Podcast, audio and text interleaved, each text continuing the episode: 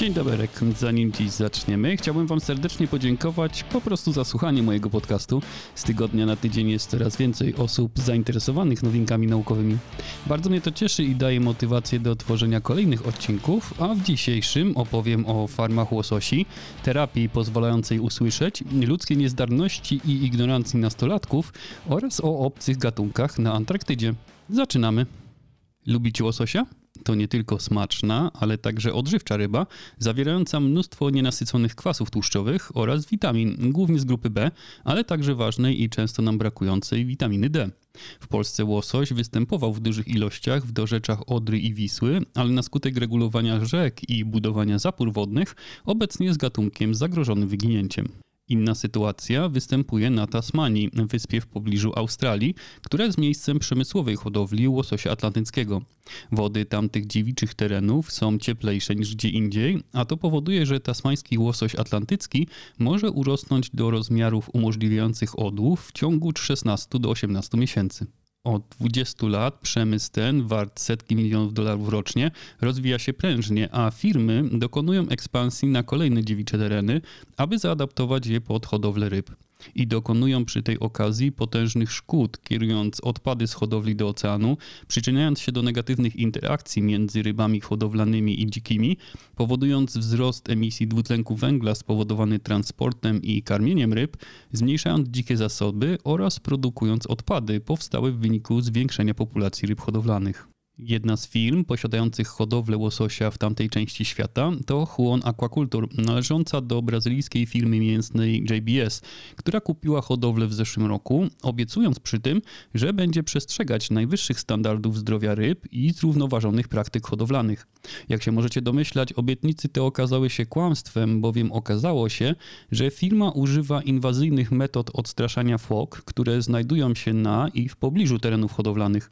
Robi się to, ponieważ według firm hodowlanych interakcje z fokami mogą powodować straty lub szkody w zasobach rybnych, a także zakłócać lub uszkadzać infrastrukturę przemysłową.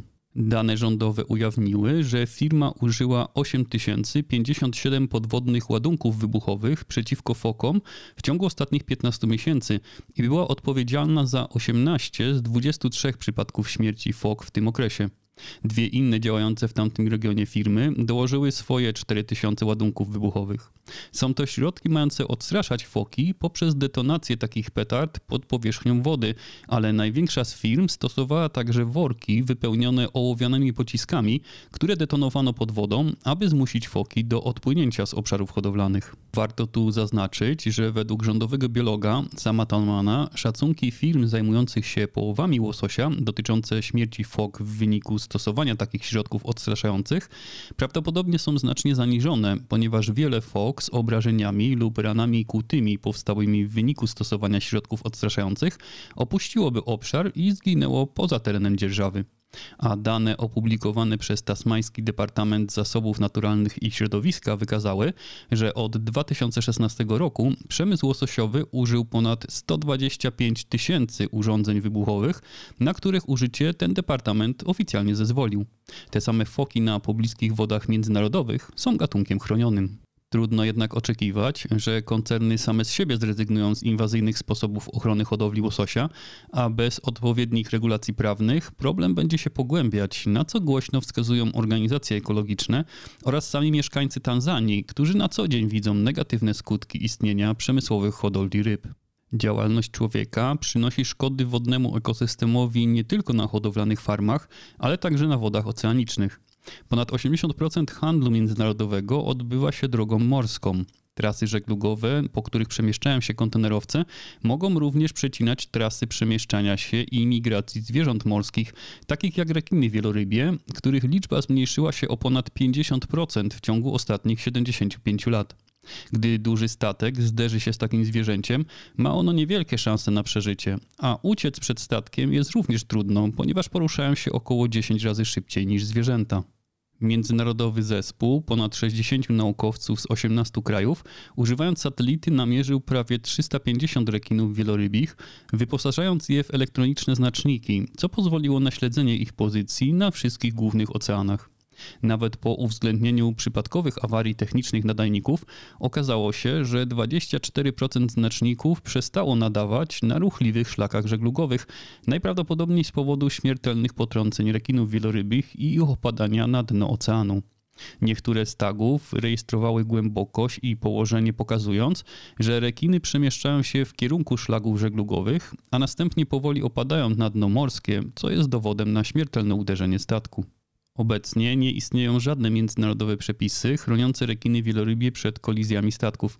I podobnie jak w przypadku tasmańskich fok, duża rola w ochronie oceanicznych gatunków przypada regulatorom, którzy muszą wprowadzić odpowiednie przepisy. A nie jest to niemożliwe, wszak Międzynarodowa Organizacja Morska prowadzi działania mające na celu ochronę wielorybów przed kolizjami, które wymagają od statków zwolnienia tempa lub bardziej ostrożnej nawigacji. Tylko tak możemy ograniczać negatywne skutki działalności człowieka i zapobiegać wyginięciu niektórych gatunków w przyszłości. A przecież działalność człowieka przynosi także pozytywne skutki i może rozwiązywać problemy ludzi, z którymi muszą sobie często radzić od urodzenia. Jak podaje Światowa Organizacja Zdrowia, do 2050 roku prawie 2,5 miliarda ludzi będzie miało ubytek słuchu w pewnym stopniu, a co najmniej 700 milionów będzie miała ubytek słuchu powodujący niepełnosprawność. Problem ten dotyka najbardziej osoby starsze, u których ubytek słuchu postępuje naturalnie wraz z wiekiem. Do tej pory badacze nie byli w stanie przeprogramować istniejących komórek tak, aby przekształcały się w komórki ucha, które są niezbędne do słyszenia. Nowe badanie naukowców z Northwestern Medicine odkrywa pojedynczy gen główny, który programuje komórki rzęsate ucha na komórki zewnętrzne lub wewnętrzne ucha. Komórki o tej dziwnej nazwie są mechanoreceptorami ruchu, czyli przekształcają wibracje fali dźwiękowej w aktywność elektryczną włókien nerwowych, która następnie jest przesyłana do mózgu. Zewnętrzne komórki rzęsate wzmacniają drgania o określonej częstotliwości, ponieważ energia akustyczna powoduje ich odkształcenia. Dokładność tych komórek też robi wrażenie. 3,5 tysiąca wewnętrznych i 12 tysięcy zewnętrznych komórek rzęsatych wykrywa wibracje fali dźwiękowej z dokładnością rzędu wielkości atomowych, a ich reakcja nie trwa dłużej niż kilkadziesiąt mikrosekund. Jak może przebiegać taka genowa terapia? Odkrycie przełącznika między komórkami dotyczy genu TBX2. Gdy gen ten ulega ekspresji, komórka staje się komórką włosa wewnętrznego. Gdy gen jest zablokowany, komórka staje się komórką włosa zewnętrznego. Dodatkowo geny ATOH1 i GF1 są potrzebne do wytworzenia komórki włosowej ślimaka z komórki nie będącej włosem. Następnie TBX2 będzie włączany lub wyłączany, aby wytworzyć potrzebną komórkę wewnętrzną lub zewnętrzną. Dzięki temu odkryciu otwiera się droga do możliwości przywrócenia słuchu u osób z jego ubytkiem i osób starszych. A terapie genowe mogą pomóc także osobom całkowicie głuchym na skutek mutacji innego genu. Naukowcy z Bostońskiego Szpitala Dziecięcego z powodzeniem zastosowali w zeszłym roku terapię genową w celu odwrócenia tej postaci ubytku słuchu u myszy. Chodzi tu o gen STRC, który jest odpowiedzialny za 16% wszystkich przypadków genetycznego ubytku słuchu i który koduje białko o nazwie stereokilina. Białko to buduje rusztowanie dla komórek rzęsatych w uchu, utrzymując je w kontakcie z innymi częściami ucha i przekazując falę akustyczną do dalszej zmiany na impulsy nerwowe. Mutacja tego genu powoduje nieprawidłową organizację tych komórek, ale po kilku tygodniach terapii u myszy aż 64% wiązek komórek włoskowatych było lepiej zorganizowanych. Myszy poddane leczeniu wykazały wrażliwość na subtelne dźwięki i zdolność do rozróżnienia częstotliwości, a w niektórych przypadkach znów słyszały na normalnym poziomie. Zanim badania na ludziach będą możliwe, naukowcy przeprowadzą doświadczenia na komórkach ludzkich pobranych od pacjentów z genowym ubytkiem słuchu, a ich praca może przynieść korzyści ponad 2 milionom pacjentów na całym świecie dotkniętym mutacjami genu STRC. Żadna terapia genowa nie pomoże za to na naszą niezdarność. Każdemu bowiem zdarzają się małe potknięcia w codzienności, a to oblejemy się kawą, zagapimy przy zjeżdżaniu z autostrady lub powiemy jakieś słowa, zanim je porządnie przemyślimy. Oczywiście natychmiast zdajemy sobie sprawę z takich wydarzeń, ponieważ mózg od razu daje nam sygnał, że popełniliśmy błąd. Taka kontrola nad naszym codziennym życiem bierze się, według nowych badań, z neuronów w przyśrodkowej korze czołowej mózgu, która generuje odpowiednie sygnały. Co więcej, te same sygnały są wykorzystywane do zapewnienia człowiekowi elastyczności w uczeniu się nowych zadań i skupienia się na rozwijaniu bardzo konkretnych umiejętności. Te neuronowe impulsy pomagają poprawić przyszłe próby wykonania danego zadania poprzez przekazywanie informacji do innych obszarów mózgu. Pomagają one również mózgowi dostosować koncentrację, sygnalizując, jak wiele konfliktów lub trudności napotkał podczas wykonywania zadania. Taki moment otrzeźwienia, jaki nasz mózg generuje, może skłonić kogoś do zwrócenia większej uwagi następnym razem, gdy spotka się z podobną sytuacją, na przykład bardziej pilnując zjazdów na autostradzie podczas kolejnych podróży. Badacze zarejestrowali aktywność ponad tysiąca neuronów przy środkowej korze czołowej podczas wykonywania złożonych zadań poznawczych. Neurony błędu uruchamiały się silnie po popełnieniu błędu, podczas gdy neurony konfliktu uruchamiały się w odpowiedzi na trudność zadania a większość z nich uaktywnia się dopiero po podjęciu decyzji lub wykonaniu działania, co może oznaczać, że przyśrodkowa kora czołowa odgrywa rolę w ocenie decyzji po fakcie, a nie działa w momencie ich podejmowania. Co więcej, taki nadzór mózgu nad tym, co robimy, pomaga nam zrozumieć, że popełniamy błędy zarówno w czynnościach ogólnych, jak i w tych, które wymagają wyspecjalizowanych umiejętności, co pomaga nam je doskonalić w przyszłości. I wszystko to dzieje się w jednej części mózgu, a zrozumienie takich mechanizmów może pomóc w leczeniu ludzi dotkniętych niektórymi schorzeniami psychicznymi, takimi jak schizofrenia lub zaburzenia obsesyjno-kompulsywne. Zostaniemy na chwilę w rejonach mózgu, ale tym razem zajrzymy do postrzegania nastolatków. Jeśli ktoś z Was jest rodzicem dziecka powyżej 13 roku życia, to prawdopodobnie zetknął się z mechanizmem, który powoduje, że nastolatek ignoruje słowa rodzica. Pytanie, czy ty mnie w ogóle słuchasz, często pada podczas wymiany zdań między rodzicami i nastolatkami, a odpowiedź na nie najczęściej jest przecząca.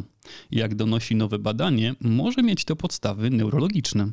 Świat społeczny małych dzieci kręci się głównie wokół rodziców i opiekunów, którzy odgrywają kluczową rolę w kierowaniu rozwojem społecznym i poznawczym dziecka. To rodzice grają główne skrzypce w wychowaniu dziecka, które bierze z nich przykład, naśladuje ich i czerpie od nich wiedzę o otaczającym świecie. Jednak w pewnym momencie życia dziecka ta orientacja na rodziców zmienia się drastycznie, co uważany jest za proces, który przygotowuje młodzież do samodzielności. Nastolatek ma coraz więcej swoich przyjaciół i kolegów, spędzając z nimi coraz więcej czasu. A z wiekiem nasz słuch mniej koncentruje się na głosie matki, a bardziej na głosach innych osób.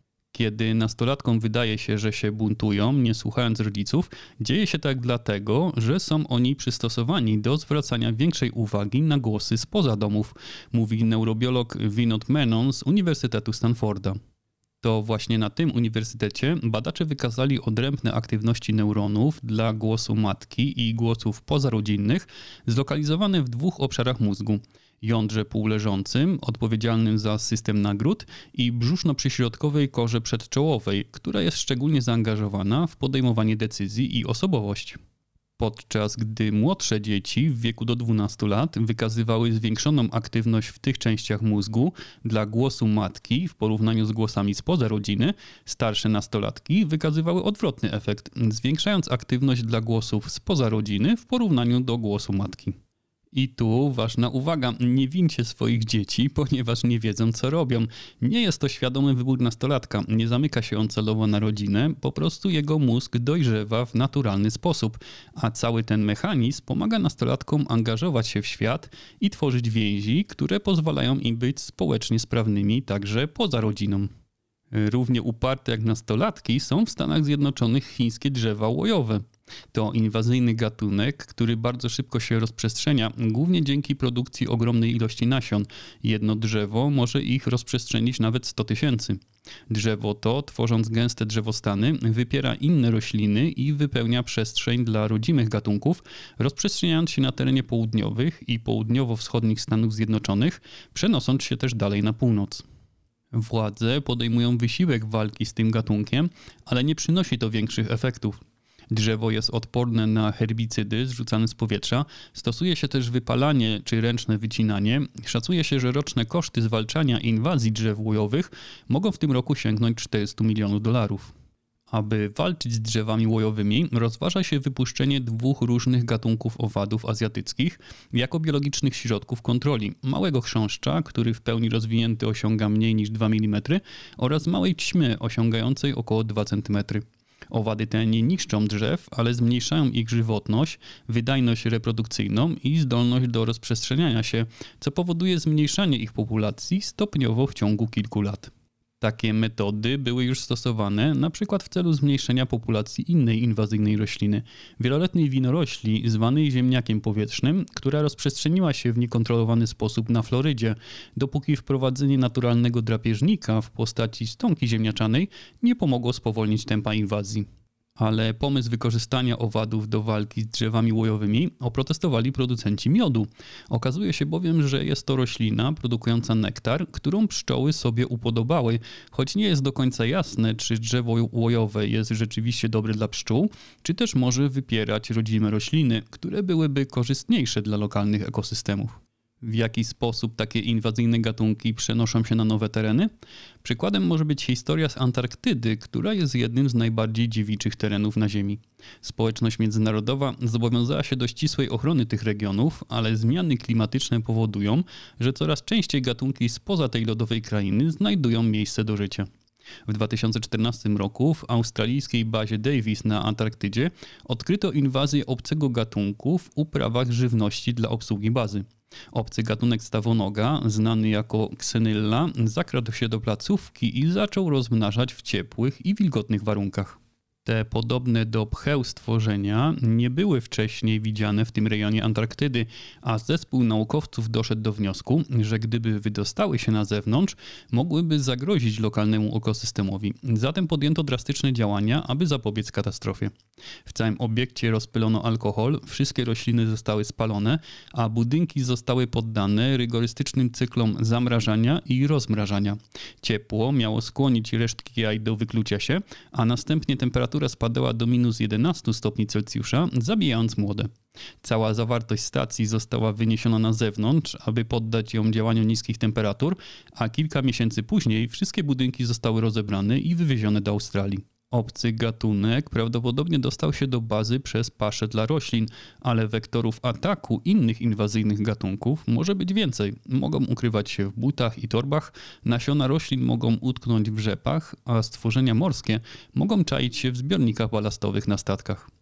Jako ludzie musimy mieć świadomość, że przenoszone przez nas nieumyślnie gatunki mogą wpływać i bezpośrednio zagrażać lokalnym ekosystemom i próbować zachować oryginalną ich zawartość, ograniczając nasz wpływ. Dziś dziękuję Wam za uwagę i zapraszam na kolejny odcinek w sobotę oraz na facebookową stronę podcastu naukową, gdzie codziennie znajdziecie dodatkową dawkę naukowych nowości. Jeśli możecie, udostępnijcie proszę ten odcinek znajomym i dajcie znać, jak Wam się podobał. Miłego dnia i do usłyszenia.